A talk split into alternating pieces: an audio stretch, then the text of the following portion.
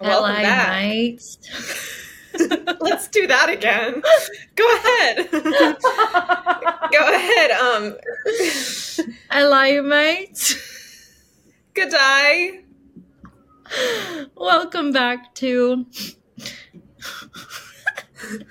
we know what you did. It makes us sick. Where We're going to tell. I'm Christy Gomez. I'm Summer Moran. And here we are again.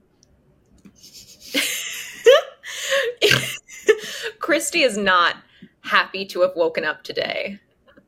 I've been up since 6 a.m. LA on my time? Training Mate. Yeah, on my Training Mate journey. Why would I say I woke up at 6 a.m. New York time, Summer? I don't know. I wake up every morning and I say, What time is it? 9 a.m. in New York. Actually, I will say I have a lot of trouble understanding time zones. I have a friend, a very close friend, who lives in New Zealand, and I just don't get how they can be 17 hours ahead of us because it's almost like I okay, this is might be a weird example, but think of any major historical event. There's one that that came to mind that I don't want to say. 9 Um, 11. but that happened for them on 912. So Yeah, it's not but- 911. I guess, but it wasn't their journey. Like it wasn't their trauma, it was ours. So they Right. just woke up and they said, Oh, mates, you see what happened in New York City? All I meant was that for them, all of these major historical events where the US is the major player, for them, didn't even happen on that date. Like, we don't call any other dates by just what they were. Fourth of July, I guess, but that's different. They also don't have 4th of July over there. Right. But even if they did, it would be 5th of July. So, so they think we gained independence on July 5th, 1776. I see where your mind is. Like when I, this will trip you out. I, for all you shrimp on the bobbies listening, I'm going to Australia on September 20th. I, my flight takes off September 20th at 10 p.m. New York, Los Angeles time. I land, I don't know what time I land, on September 22nd. What? And it's a 15 hour flight because of the international date line, lovey. So what's, what's the skips a day. international date line? Did you ever watch Suite Life on Deck? Uh, that was a long time ago, and it wasn't as good as the original. It's like uh, I'm actually gonna start talking. Um, it's like a la- latitude in which it's September 20th on one side and the 21st on the other side. I hate that. So you're missing an entire day of your life. I mean, but I get it back when I come back. Because then I leave on October 4th and I come back, it's still October 4th. That makes me extremely uncomfortable. Can we change the subject? I hate time zones. Yeah. Yes, Summer. What was your moment of desperation this week? Well, you know, I thought in my Australian accent is horrific. Um, I thought that instead of giving you one of my moments of desperation, because I actually had a pretty decent week, I might give you what uh, current event I think would make for a good Housewives storyline. So this week we saw Lizzo fall into some hot water over accusations from her dancers, um, accusations of fat phobia and sexual misconduct, etc., etc. Now, the reason this would make for a good Housewives storyline is because it is juicy, uh, no matter who is correct or incorrect. Oof! Imagine, imagine any of our favorites, our problematic or unproblematic faves, getting accused of something that was actually pretty common in the early 2000s, which was fat phobia. Luckily, all my faves are safe. Go on. The day Lizzo, the the day the day Lizzo turned, I can't think of something funny to say about Lizzo. I've seen it. I've seen it all. Anyway, so if you're not going to ask, I'll tell you what my moment of desperation was this week. Sure. So I feel like I had many. And you know what? To make up for a summer's lack thereof, I'll give you two. Okay. So my first one, the smaller one to the big one, I started going to this gym called Training Mate. And they're all Australian there. And they gave me, I walked in on a class pass and they said $7 for seven classes. That's amazing. But you have to do it in the week. And I was like, obviously, I'm going to take that. So I've been doing that. I have been getting up at 6 a.m. every day to hobble on over to my 7 a.m. class before work. I feel great.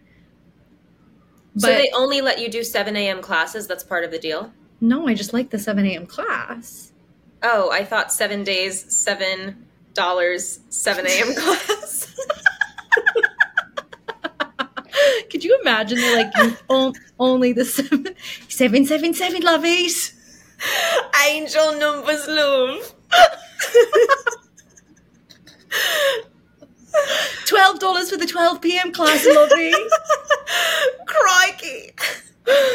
Um, so I've just been going, and I think my moment of desperation was in this class today when there was so many men in my class, and I was like, I have to be stronger than them, and I was point blank. Period. Like the guy next to me, we were doing wall sits with like weighted wall sits. I had like a twenty pound ball on my lap, and I had my arms, my hands like lightly on my leg. They weren't supporting me; they were just lightly there. The guy next to me was like, "You have to take your hands off. you have to take your hands off your legs." And I just lifted them up in the air and looked at him, still not even struggling because of my four minute Margot Robbie plank last week. And then the instructor, shout out Zach, came over, hands me a five pound ball, and I'm holding it up in the air, just looking at this man. He didn't try to talk to me for the rest of class. I was like, thank you. I will beat you. But then That also was his moment of desperation. Not that was his moment of desperation. I think my moment actually it was when um, I had to cancel my my Thursday class because I was like, my body's not going to make it, so I had to take a break yesterday. So you're not then my- getting the deal. No, not fully. So it'll be like a dollar fifty per class instead of a dollar. So I'm only doing six out of the seven. I know I'm a failure. With the price. I just glitched. With the way inflation is right now, you should be ashamed of yourself. I am, but I think like every time my alarm goes off and I am going to this class at the crack of dawn, like I set my alarm for the moment the sun rises. Like I feel crazy. You I can't explain crazy. it. You I feel crazy cra- I- girl. Cra- I'm so crazy. And then my second moment of desperation. I wasn't sure if I wanted to keep this in or not, but last week, right before, like during our, I cut this out of the podcast because I didn't want it to sound creepy, but I told Summer, I was like, I feel like I'm going to run into Jesse Metcalfe tomorrow because uh, he posts a lot on Instagram and we just kind of go to the same places. And I was like, one day I'll, I'll probably see him around. Like I just we freak we frequent the same spots. I guess he lives in my neighborhood. Yeah. So I'm driving down a canyon. I'm not going to say which. I don't want to dox him, even though we only have listeners in foreign countries.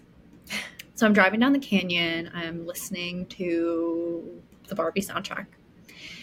And I look over and I see him in his car, window rolled down, arm out, just enjoying the 90 degree weather. And in that moment, so many things. I was at a red light. He also was at a red light, but he and a few other cars did go. So I'm unsure of the rules at this very stoplight on this very particular canyon. But so he's flying full in front of me, and I almost floored it because so many thoughts were going through my mind. Like, I need to get him on this podcast. So I almost risked a major accident and a car chase for a guest on this podcast. But then I came to my senses within milliseconds. But I was like, what do I do? Do it? But we're literally in our cars. Like there was nothing. There was nothing I could do. I take back what I said about you being a good trucker. Truckers need to be able to think clearly not influenced by the presence of others, be they Jesse Metcalfe or Oprah Winfrey, okay? With that said, I'm looking forward to having him on the podcast. I'm gonna- really excited to have him on the pod. I can't wait to tell him about that moment. He's oh, I can see his face in my mind's eye as soon as he hears about it. He's probably listening right now. He is. He's most likely a listener. He's like, "Oh, I just keep forgetting to reach out, but I'm I'm going to ask to be on that podcast." we have a lot of North Hollywood listeners, so I'm assuming that's where he lives, and that's him. yeah. And he's gonna be like, "No, I saw you, and I tried to pull over my car." He's our one straight male listener. No, literally. So let's get into it, lovies.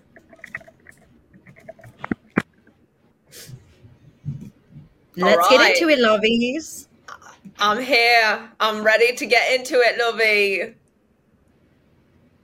Well, are you gonna say anything? Oh, you want me to start? Okay, okay. Yes. So so cut that. Hang on, I'll start. I'll start.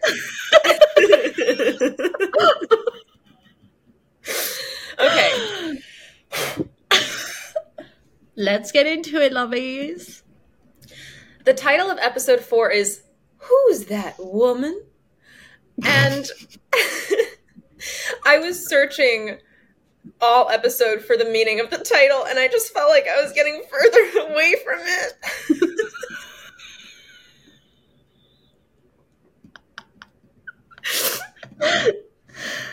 Yeah, I don't know. I don't. I don't know. Like, I don't know where it would have come from. I know these are all puns off of Broadway songs, though. Stephen Sondheim songs. what? Yeah. yeah. Wait. Wait. Because, okay, now Pretty Little Picture, obviously. Yeah. Why? How does Stephen Sondheim tie into anything other than Marc Cherry possibly just being a musical theater fan? Marc Cherry's a musical theater gay. What do you expect? Of course. Of I- course I just-. Never. But there's no other connection between the show. It's not like they ever go see a Broadway show and it's like into the woods or something like that. Although, I'll save it for another day, but that could be an interesting fanfic. What they go into into the woods. I need to stop. I can't stop talking like this. You need Training to. mate has changed my nationality. I don't believe in Australia. I'm gonna come back from it. I was in the outback for two weeks. Stop oh Good day, mate. You a carpenter? I have actual tears in my eyes. Okay. So the recap was the first one with music. Kangaroo!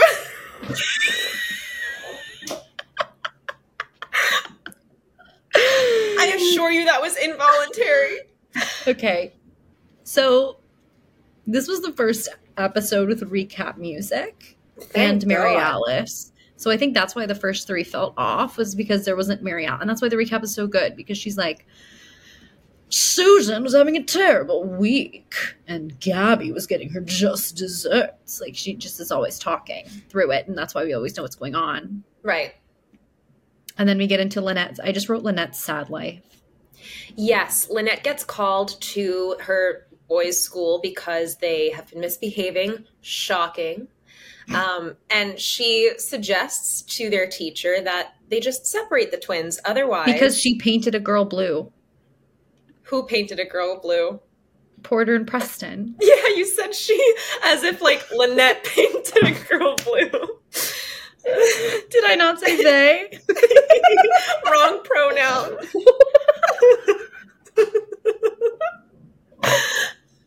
so Lynette paints a girl blue.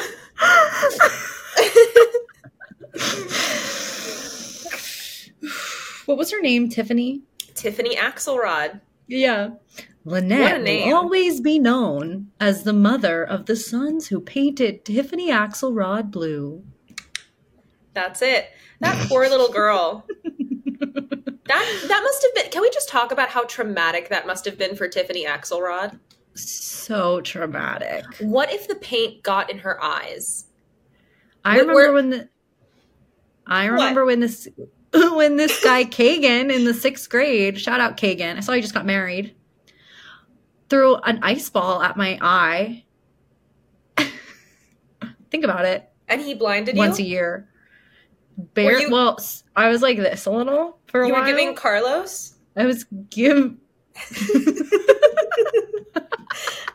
anyway, um, so yeah, Porter and Preston paint a girl blue, and We're one minute into the episode.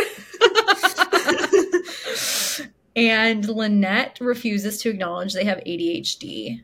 and that they need to be medicated. Porter and Preston would be on ADHD TikTok today.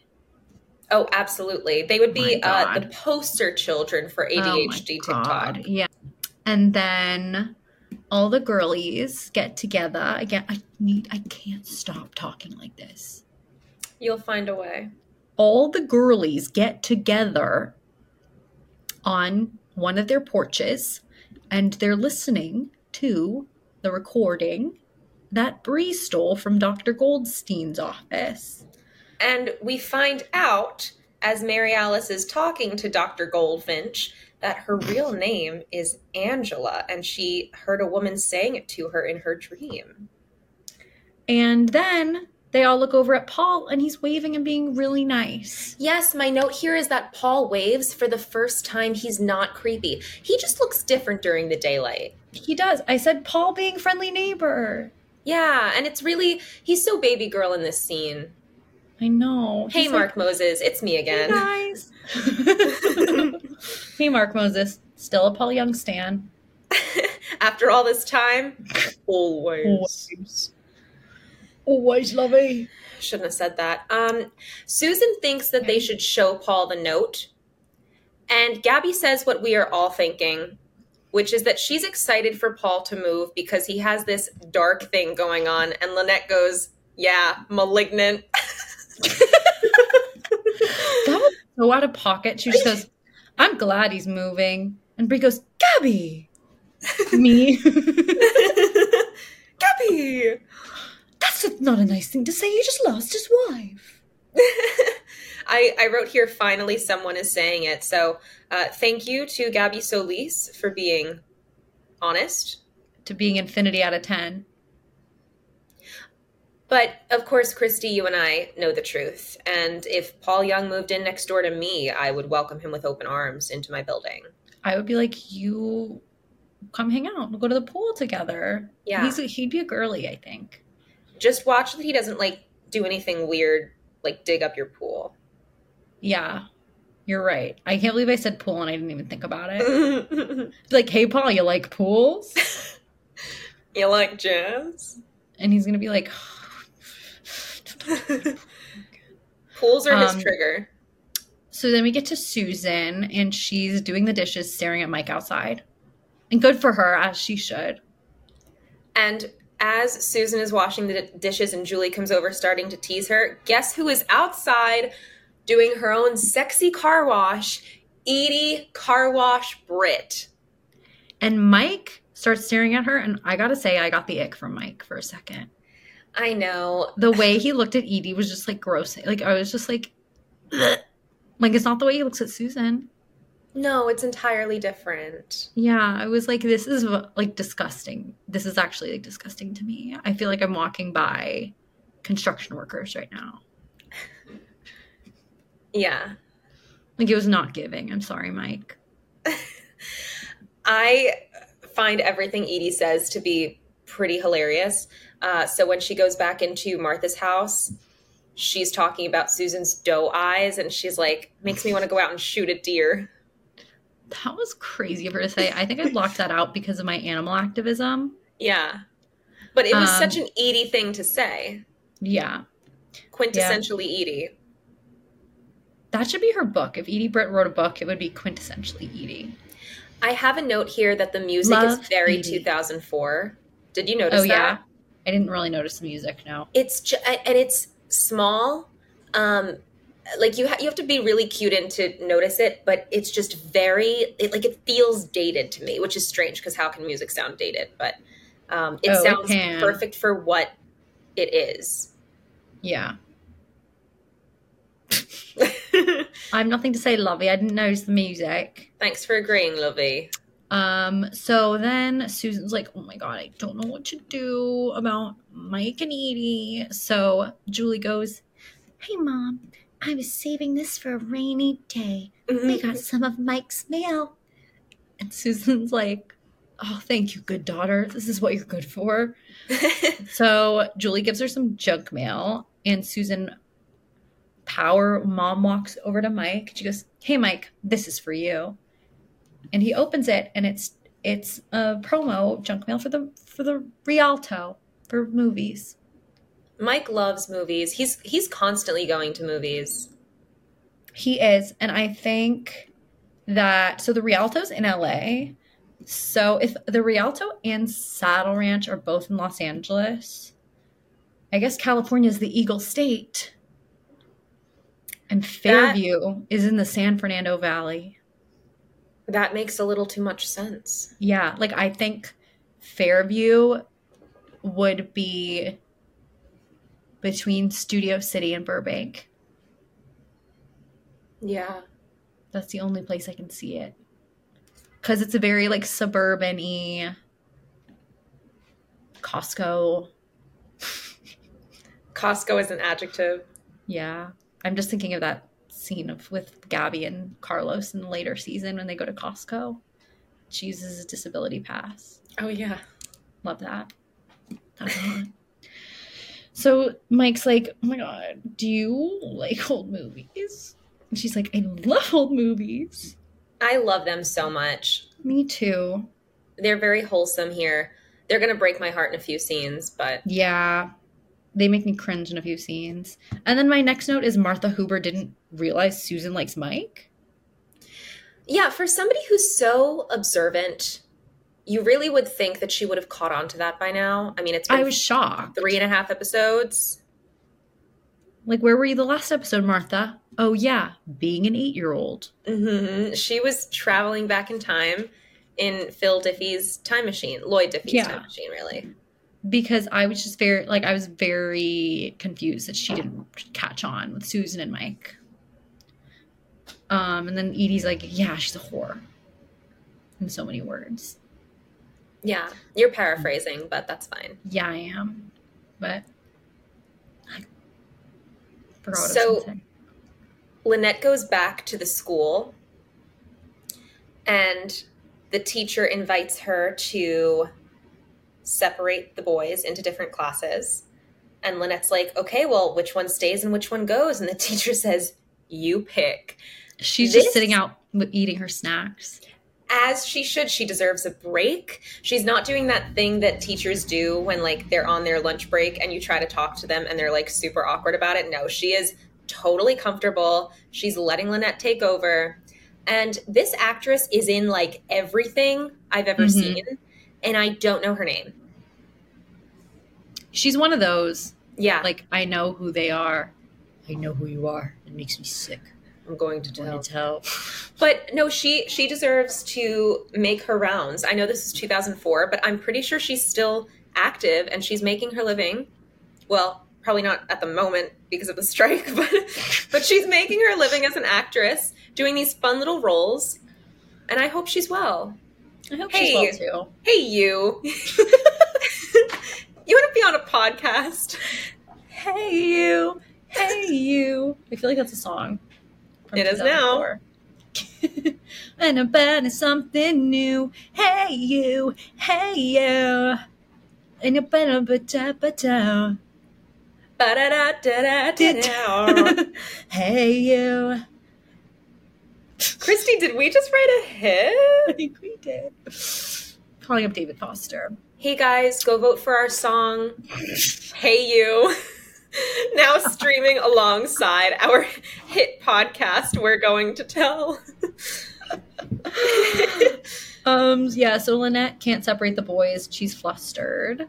Poor And Lynette. I mean, she should just start lifting, I guess. Because how hard is it to get a six year old to break their grip off of a table? she needs to go to training mate. Good day, Lynette. Good day, Lynette.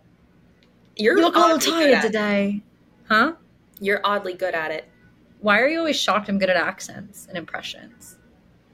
Let it No go. reason. Let it go. Can't hold it back. Idina's in the studio? Idina, you can't be on. There's a strike. Let it go. Yeah. Okay. So then we get to John and Gabby. They're just in the hot tub at nighttime because Carlos is working late. There was no Find My Friends back then, so that's a risk. That was very risky. And as soon as the doorbell rings, John freaks out, obviously. And Gabby's like, Carlos is working. He also doesn't ring the doorbell. Like, John just. Listen, he doesn't have a frontal lobe. He doesn't understand. Why, like, what in his brain said, oh, that's Carlos? Carlos is going to ring the doorbell to his own home? Hey, Gabby, can you let me in to my Maybe. house? Maybe he lost his key like I did. and he doesn't have cats to open the door for him.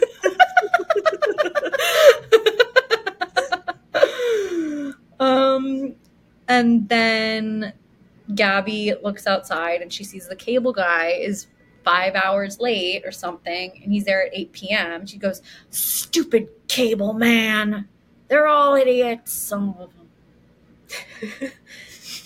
so John leaves, but what does he leave behind, Christy? A gym sock.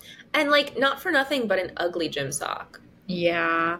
One that Carlos Solis will not have.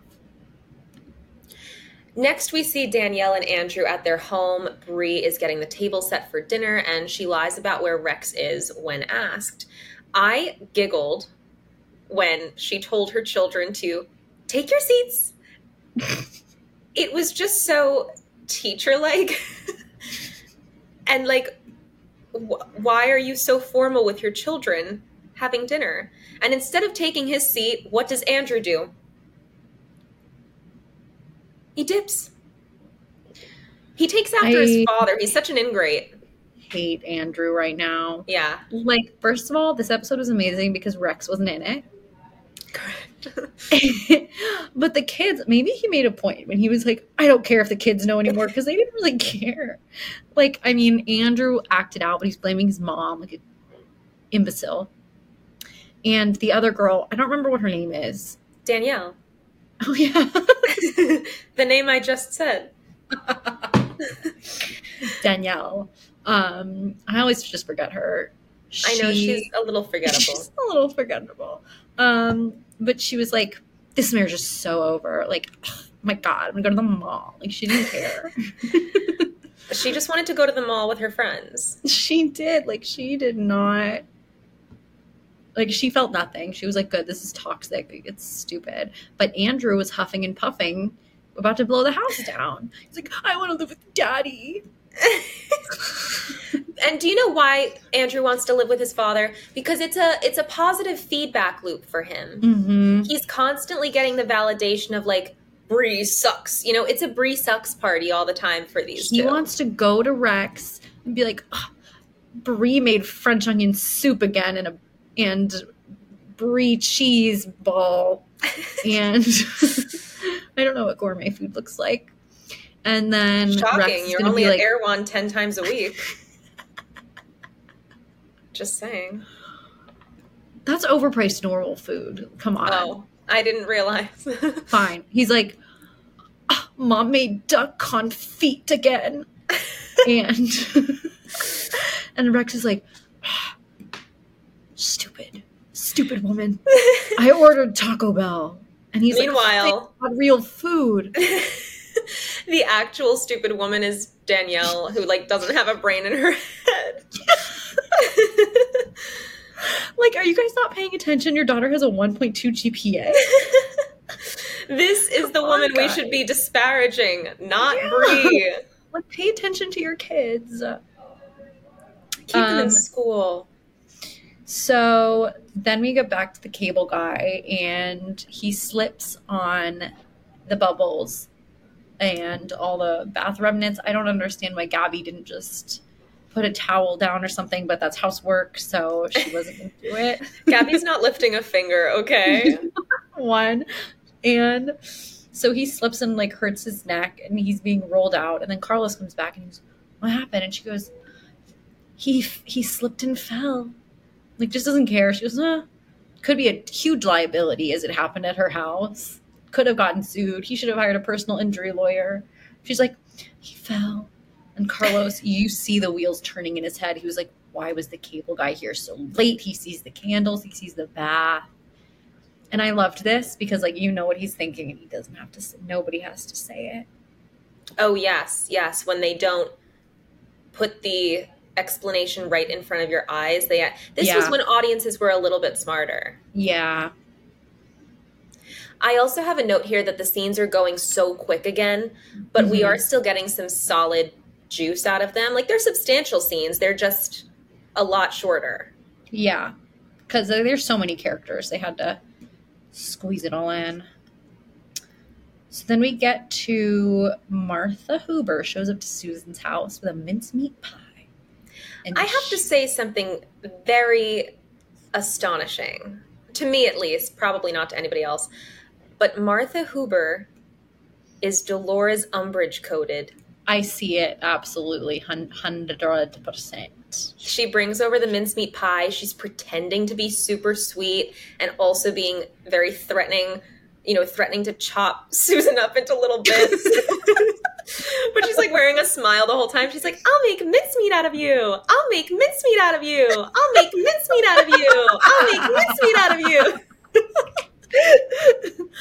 Did I did I tell you the pie is mincemeat? Did I bring that up? And she's like, I know what you did, Susan. And Susan's like, I didn't do anything. She's like, I don't know what you're talking about. Susan was a gaslighting queen. Susan she has deny. no remorse. deny, deny, deny. My note here is um Mrs. Huber really makes herself comfortable in other people's homes. She does. Hate her. And she also said something to Susan about like women of our age. She's bold for that. because I see her as just like being somewhat not significantly, but like probably She's 10 years 60s. older than Susan. Like she's gotta be. Yeah. But She's also gotta be- the haircut thing. Maybe. I just would not put them in the same category of ages. It was so crazy of her, but yeah, she just she threat she kind of ate Susan up a little. she kind of left no crumbs. Um, my favorite part of this scene was that the button for the scene was Susan's audible gulp, and the captions on the screen said audible gulp. I don't watch with captions, so didn't see that. So then we get back to Andrew. All I wrote here is Andrew's a mean little rat. Real. So I think this was when um Bree barged into Andrew's room and was like, and Andrew was like, "Mom, leave me alone." This scene also dated the show because Andrew says, I called dad's cell phone. And that just struck me in the moment as a line you really wouldn't hear anymore because it would just be, I called so and so's phone, or like, I called so and so. Because no, Yeah, it's not an exclusive thing to have a cell phone. Yeah, like it's just cell phone now. It's not work phone, home phone, Right, cell right. phone. Like when you're filling out paperwork, you fill out the same number for all those fields, or you just fill out the one. But like nobody has the landline anymore. So for Andrew to say, I called dad's cell phone, it seemed like this really revolutionary thing for him to break to Bree. Now It's he'd be like, "I checked Dad's Life 360." yep. He's not in Philadelphia for a medical conference. He's at a motel three miles away. I'm gonna go live in Dad's ratty motel like the rat I am. Can't Um, wait to John eat out of the trash. Oh, come on. he literally, they want to eat trash like rats. I just choked a little. um, so then Gabby is getting dressed in the morning and she sees Carlos looking at John's sock. So, like the smart woman in STEM she is, she Mhm. grabs all the socks in the house and runs down to Yao Lin's closet, which I don't think that's like a correct name now. Oh, probably not. Probably not. Um, so she brings it to Yao Lin's closet and then Carlos is like, "What is this, Abby?" And Gabby's like, I don't think that accent is correct. "I'm Puerto Rican, so I can do Oh. whatever I want." And um, Gabby's like, "It's a sock." And Carlos is like, "Not mine." And she goes, "Ugh, "Carlos, you're so stupid, gaslighting queen." This episode should have been called "Who's that gaslighter?" Like, who's better? Who's the best? yeah, this was a really good save by Gabby. Yeah, she's so smart. And he was like, "Oh, that's weird." She played it so much cooler than I would have been able to. If I were in her position, I would have been like, "Oh, ah, it's it's just ah, suck." No, she is in her. She is spinning her web of lies, and it is an incredible designer web. Spider Woman vibes. Kiss Yeah, like- Spider Woman. No, st- no stone unturned. Amen. Next, we Um, see Mrs. Huber and Susan in the grocery store. I hated this scene. I hate it. I got so mad. Martha goes, "Oh, hello, Susan. I just saw Mike in the ice cream aisle or wherever he was. Did you two come together?" And she goes, "Ah, "No, Mrs. Huber. I literally don't even like him." Yeah.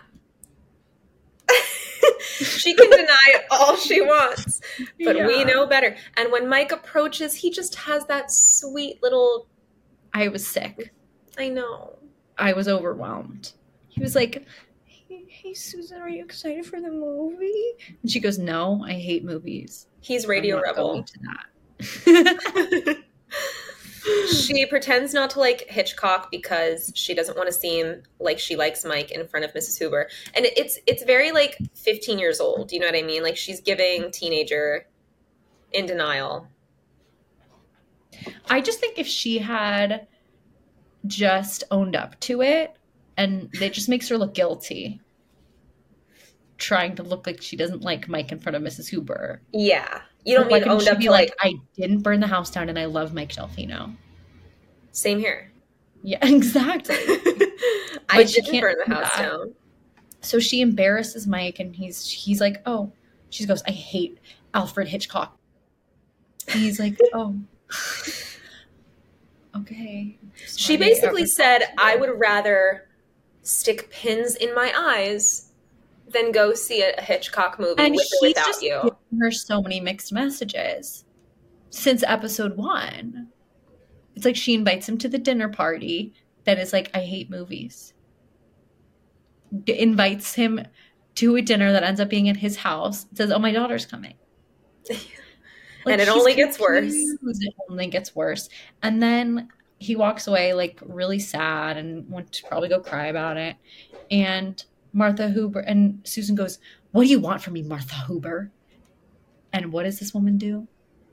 Make Susan pay for her dirty, dirty groceries. How can you have the audacity? Like I if there's never. one thing Mrs. Huber always has, it is the audacity. It is the audacity.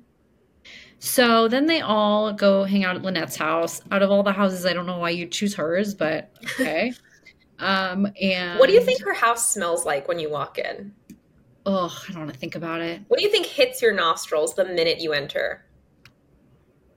Rotten milk. Yeah, it's not like clean rotten. They- milk or like rotten formula? rotten formula. They I don't know what that smells like. I'm not around babies, but I like she needs to hire Yao Lin. Like, come on, give that woman some more work. I know. So they all are at Lynette's house, and Paul comes through the door and he goes, Hey, ladies, so excited to join poker night. He's like, Girls' night. I'm one of the girls now. This is so great. And they present him with a note that says, We know what you did. Oh, sorry. It says, I know what you did. It makes me sick. I'm going to That doesn't even sound right anymore. I I know know. what you did. like that's not that's not real. Um, and then Paul immediately starts fake crying. And then he's like, I have to go. and they all ran out and they're like, oh my God, what just happened? Like, what do you guys expect? They ambush makeovered him. All the time. He's just trying to live and escape. so happy to, to be one of the girls. Like, I was really sad about that. So then we get to Gabby's house and Yao Lin is cleaning and Gabby just bullies her. Technically, so does Carlos. They're so mean. Poor Yao Lin. Carlos said, Is that a Japanese thing to clean with socks? And Yao Lin was like, I'm Chinese. Like, stop Asian hate. It, that was cra- like the fact that obviously that's not something you would see today, Yeah. but it is one of those things that again like dates the show. I think this was the one thing that just like made me a little icky. Like I didn't Yeah. like that joke. That's the only time so far that I've been like, no, like that I don't feel comfy with that one. Um, and then he leaves and Yao Lin still loves Carlos, I guess, because she's like, I don't like lying to him. And Gabby goes, Yeah, well, I don't like your dusting. What did she say? I don't I like don't your like your ironing. ironing. I was like, This is your employee. she doesn't have much. You don't have to be mean to her. and is making her now clean with socks. because she knows about the affair. Like Gabby, you, need her on your side. Yeah, yeah. Don't be mean to her. Gabby's a bully. She is like the way she just struts upstairs. Yeah, well, I don't like your ironing. Iron it. Your do it yourself. I'm gonna write Yao Lin's spin-off as a fan fiction. Like this is called Yao Lin's Revenge. Okay. Oh my god! If if they this podcast gets so big and everybody's like demanding a Desperate Housewives reboot, it should be Yao Lin moving into Carlos and Gabby's house That's amazing. with like all the other people they've wronged.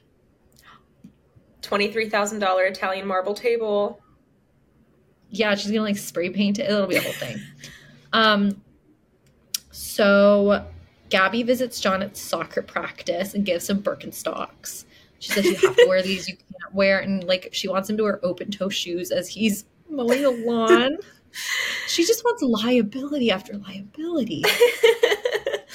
She's gonna my get God. Carlos thrown behind bars. And then all the little teenage boys are staring at her, and she goes, oh, "Did you tell them about us?" He goes, "No, they think you're hot." She goes, "Oh, Really Hi. good Jesse Metcalfe impression. Thank you. I hope Jesse thinks the same because I know he's listening right now. Yeah, He's even like, though he can't "You see your face. Well, He'll- he can hear me. Yeah, but it's like your facial expression too. Oh, I'll, It was I'll very, it like- on, I'll put it on the Instagram. Yeah. Um, and then Andrew is missing, and Bree is concerned because she's a good parent. And what You is he doing? Who, who wouldn't go Drinking. looking for Andrew? Rex. Yeah. Bree would be like, "Hey, hey Rex, um, Andrew's been missing for a week," and he'll be like, "Let him rot." I don't care about those kids. At least he's not Tom Scavowing, who obviously wasn't in this episode. But if that were Tom, he would be like, "Which one is Andrew?" We had one. We had a boy. He'd be really confused. um, I have a note that says, "Being at the strip club is crazy." That was so crazy. But also Bree finding out where he is by ransacking his room and finding um matches. I'm like, so he's a repeat offender. That he is. I'm like, just him. And they cast, like with Jesse Metcalfe, you know, they they cast somebody who was older to play a teenager, so it wouldn't really look too bad. But Andrew's like 18. Right. se- maybe 16 17 and like all the boys in this are all like actually 16 17 and you can see their age when they're in this strip club and it's just so funny and then when she's sitting there and she goes don't this is so sad Yeah. where are this woman's parents she's probably been assaulted molested and she just goes off and the guy's like she's ruining the vibe yeah, I wrote that um Bree's feminist side starts to i jump wrote out. feminist i wrote feminist we are seeing the character development in action. Yes. And when she Oh, when she sits down and she goes, I'll have the house Chardonnay. I thought that was hilarious. that was amazing. But yeah, that's what I'm saying. Like, shout out to Hannah, who is now a listener, which she was like, I love how you guys are saying he, she's queen of the patriarchy and a feminist. What makes her a feminist is loving the patriarchy because it's her choice. Nobody's telling her to. Yeah. She, in fact, Rex is telling her not to love the patriarchy. And that's what makes him anti feminist. exactly. And she goes, No, I want to live to serve this man. but she, she, she, that's what she wants for her life. It's about her having the choice. Exactly. So that's feminism 102 class. Class dismissed. um, so then Martha calls Susan up. Why don't you just call Taylor up? Why don't you just call Taylor up? My note for this whole scene is Mrs. Huber is the enemy. I said Martha wants Susan to be a sugar mama. what did she say? She's like, hey, my radiator's broken. Can you give me some money? She said $600 water heater broken. Well, maybe you shouldn't have gotten a $600 water heater. And you're right. Mm-hmm. You said what you said. So then she's like, okay, I have to say something. So she burdens Julie with this arson. Naturally, because Julie has to constantly parent her parent. Now Julie is an accomplice to an arson. Help!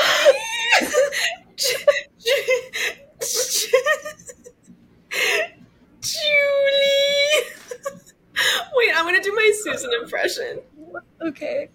Okay, you be Julie. Hey, mom, just got home from school. I'm No, really good at math. You be Susan. Wait, you be Julie. You told me to be Julie. I don't remember what I said. You said you were doing your Susan impression. Okay, I'm gonna do Susan. You be Julie. You Okay. be Julie. But you're sleeping. Hey, hey, hey, Julie, go away. I'm dreaming about my Trojan horse. Julie, wake up. Wait, What, Julie, mom? Julie, I did, I did a bad thing. Ah, here we go again.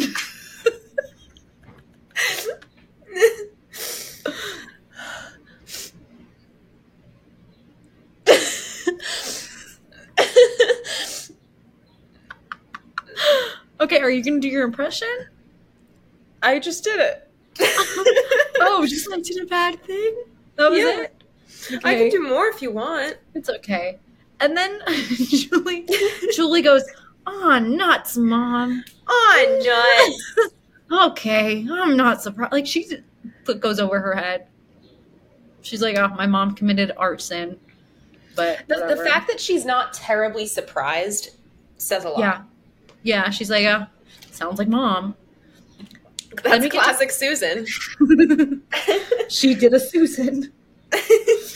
Um, then we get to Carlos. He he walks up to John. John's shaking in his boots, in his Birkenstocks, rather. John's heart is actively trying to escape his chest. Yeah, and Carlos is like, "I talk to you, John." And John's like, "Oh, hi, Mr. Solis. Is the, uh, is the grass okay?" And he's like, Violently shaking, like so scared. And he goes, Did you see the cable? Wait, no, sorry, wrong one. He was like, Did you see the cable right here? And John's like, Oh, n- no. He says yes and then he, says, yes no. first. Oh, he's like, Yeah, I did. No, he says no first. No, he says, yeah, yeah, I saw him. And then Carlos is like, oh, what time? About five Oh. o'clock? Oh, did you see him or not? Oh yeah, yeah, yeah. Because then he, because then he knows he was there late. So he's like, don't know. He's like malfunctioning, and Carlos is like, you don't have to lie for Mrs. Solis. And he's like, actually, like, if he had an Apple Watch, his heart rate would be like 200 BPM. Easily. Easily. Like he's gotten in the middle of something dangerous. I'd be scared too. And, you know, John's only answer to that is that he doesn't want to get in the middle, which tells Carlos everything he thinks he needs to know. Yeah, like when Carlos, like last episode, when he was like, ah, Bree, she- if any woman did me like that, ah, they're in Paul Young's pool. I don't know if I can actually talk about the next scene because of how viscerally angry it makes me.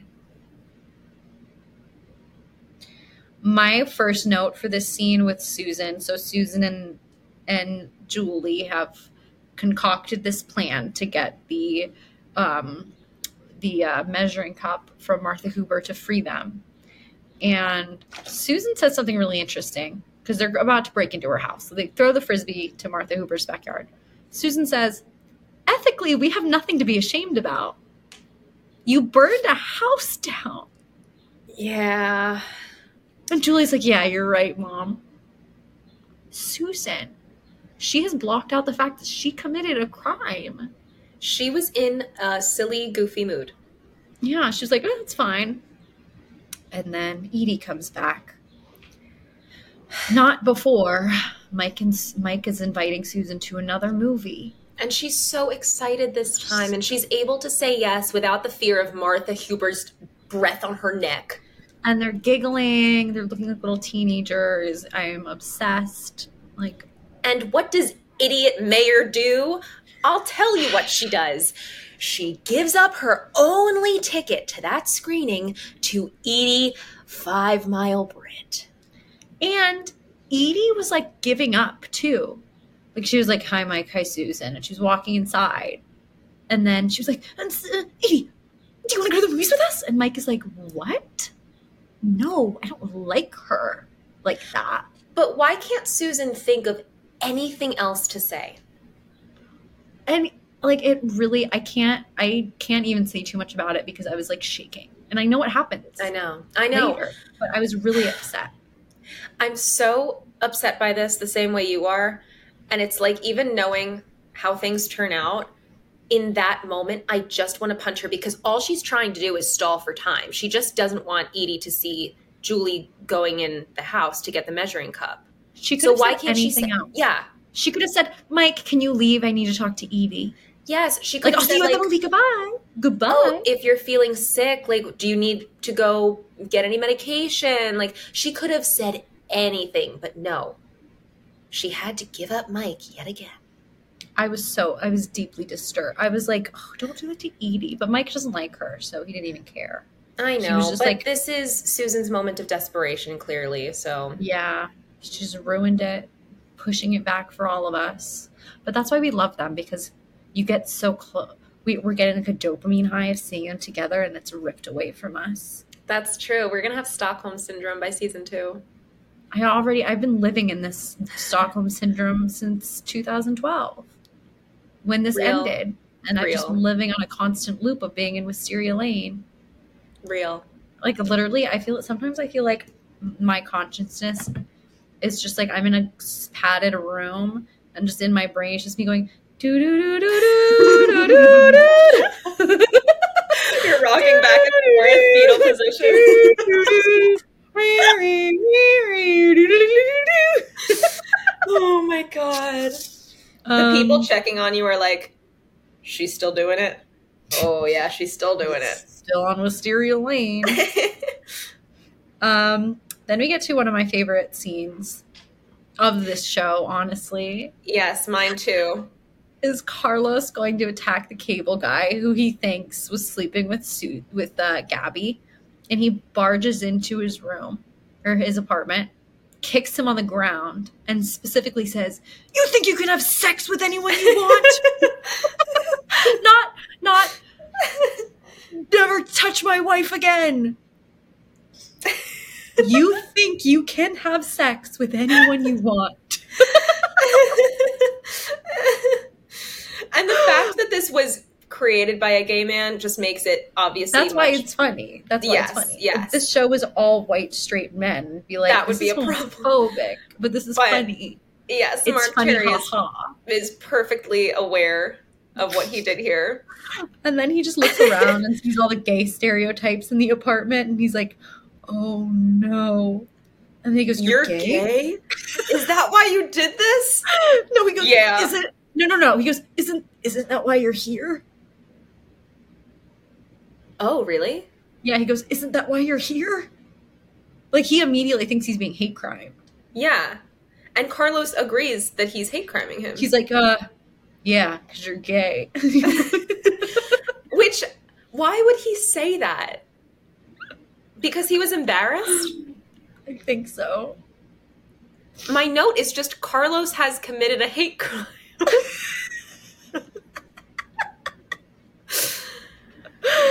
it's just so funny. And I never noticed that, like, going back to like the first scene with the cable guy, he says to Gabby, like, he's like, oh, it smells so floral in here or something. He takes And an interest in the candle. Yeah, she's like, okay, I don't care.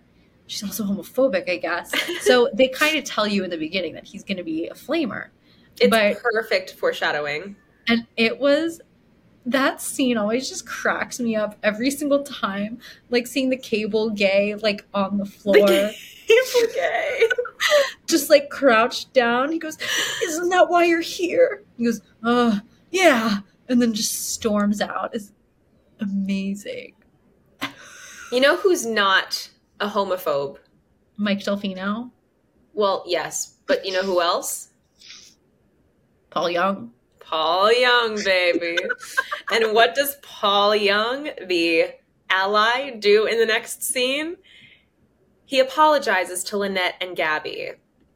And he he lies um, about Mary Alice writing these notes to herself and saying that she terrorized him and Zach and herself by leaving all of these notes around the house.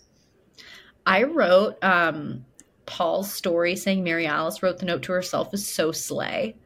Yeah, Like- it's a really good save. That's a locked up story. Like this lady killed herself. Like a there's gonna be something a little, you know, she could have been cuckoo crazy. I would have believed it. I would have been like, oh my god, I didn't know she had I all these issues. I would have believed it too, but Lynette and Gabby see through it immediately.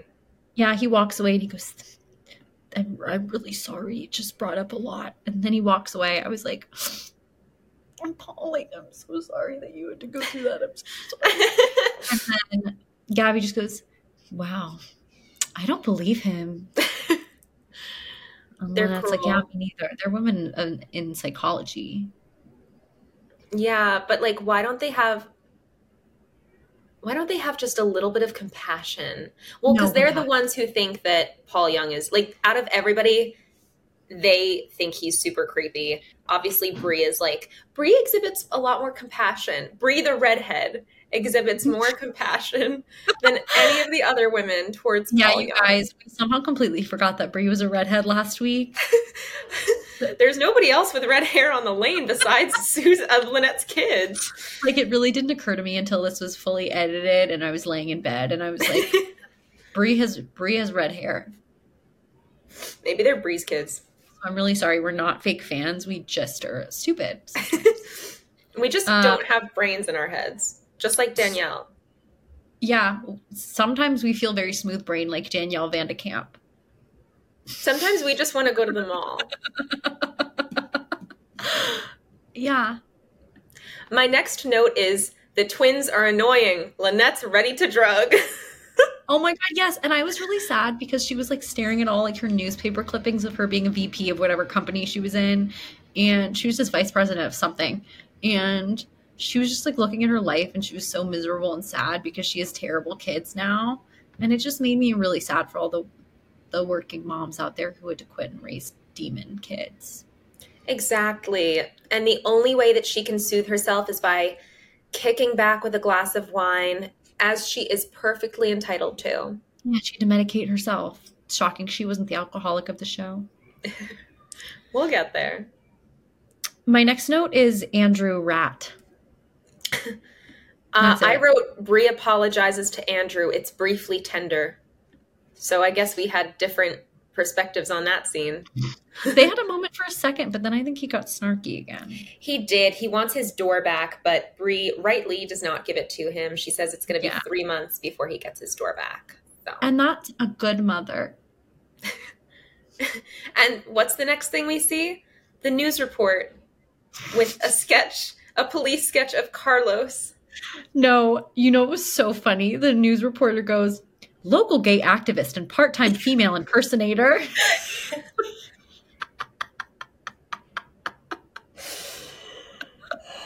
Again, over the 12 times I've watched the show over my head.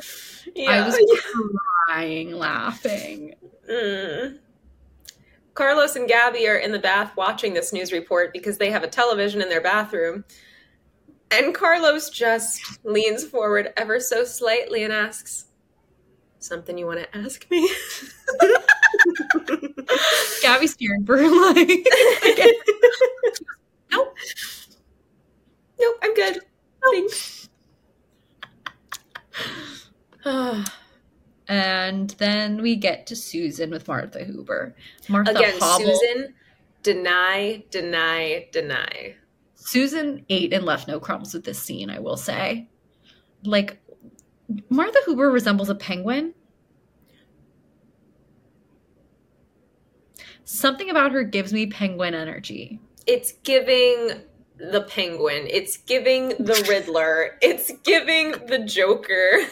She like waddles her way over. She's like, That's Susan. Mayer. she goes, I know what you did. You stole. you stole. You're a thief. She waddles over. Susan Mayer, you stole the measuring cup. And Susan goes, Martha Huber, I have no idea what you're talking about. But yes, I did. And then she goes, Just so you know, from this point forward, when I say, Hi, Mrs. Huber, how are you doing, Mrs. Huber? Inside, I am hating your guts. And I said, Thank you. Somebody finally said it. It's about time. It is about time. And Sue, like, Martha Huber's shaking right now. I think this is when she gets the idea to come to like come back to Wisteria Lane as a child. I think you're right, and I will say, Mrs. Huber thinks she's giving Lady Whistledown. She thinks she's doing the public a service, but Susan is not going to give up that easily. She is going to Eloise Bridgerton her way out of this mess. I don't watch Bridgerton, so I don't know that. We have like one last scene. Okay. So then the girlies are back together discussing the note. What did I write here? I didn't write in the English language apparently. Um, but we do see Paul being creepy again in his natural habitat. It's beautiful. Yeah, he he hires a PI and he goes, "You gotta find out who did this. I need to know." He was kind of giving the Godfather a little. He was, and he Yeah. was like, "Name your price." And he said, "I got a bag of bones." These Uh, bag of bag bones of bones. shoes. no. Vagabond. I know. That was the pun. Oh. These bag of bones. Okay, Christy, your songwriting privileges have been revoked. Hey you, hey you. I know that's a song. In Hey something you. new. Hey you. It's from Jonas LA soundtrack. No way. I was ripping off the Jonas Brothers. As I do.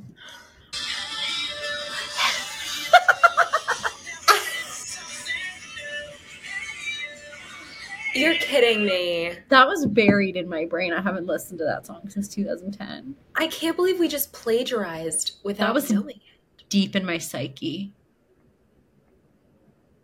Real. Anyway, guys, Desperate Housewives super fans. That's our show. That's our show. Please connect with us on Instagram at We Are Going to Tell and TikTok We Are Going to Tell Pod. Do you want to give them a call of action, Samaramaran? I'd love to. We're going to have a little Q&A session on our Instagram where we post a question for you to answer in the comments. We want to get your opinion. We want uh, to know what you think. Not of us, just in general. What do you think? What do you, You can think tell us what you think of us if it's positive. slash pause. Um, yeah, so every week we're going to have a new question come up right after the podcast comes out, and you can weigh in and just tell us your opinions on whatever the question of the day is. Tell us your opinions answer a question of the day. And also, we would love to know who our listeners are. We would love to build our little community. That's T E A. Exactly. Slay. And we really just want to know who's listening. So if you would just leave a comment, leave a five star rating. Paris Hilton's literally telling you to do this, so you got to do it. Leave a five star rating. President Paris and, Hilton. Yes, and like love and light. Just support our podcast. And tell your friends and family, please. And thank you. Thank you so much, Paris Hilton. Um, yeah, thanks, Paris. Love her. Zach will be okay with that. And we are going to catch you all on the flip side next week. Bye. Goodbye. That's so creepy. Goodbye.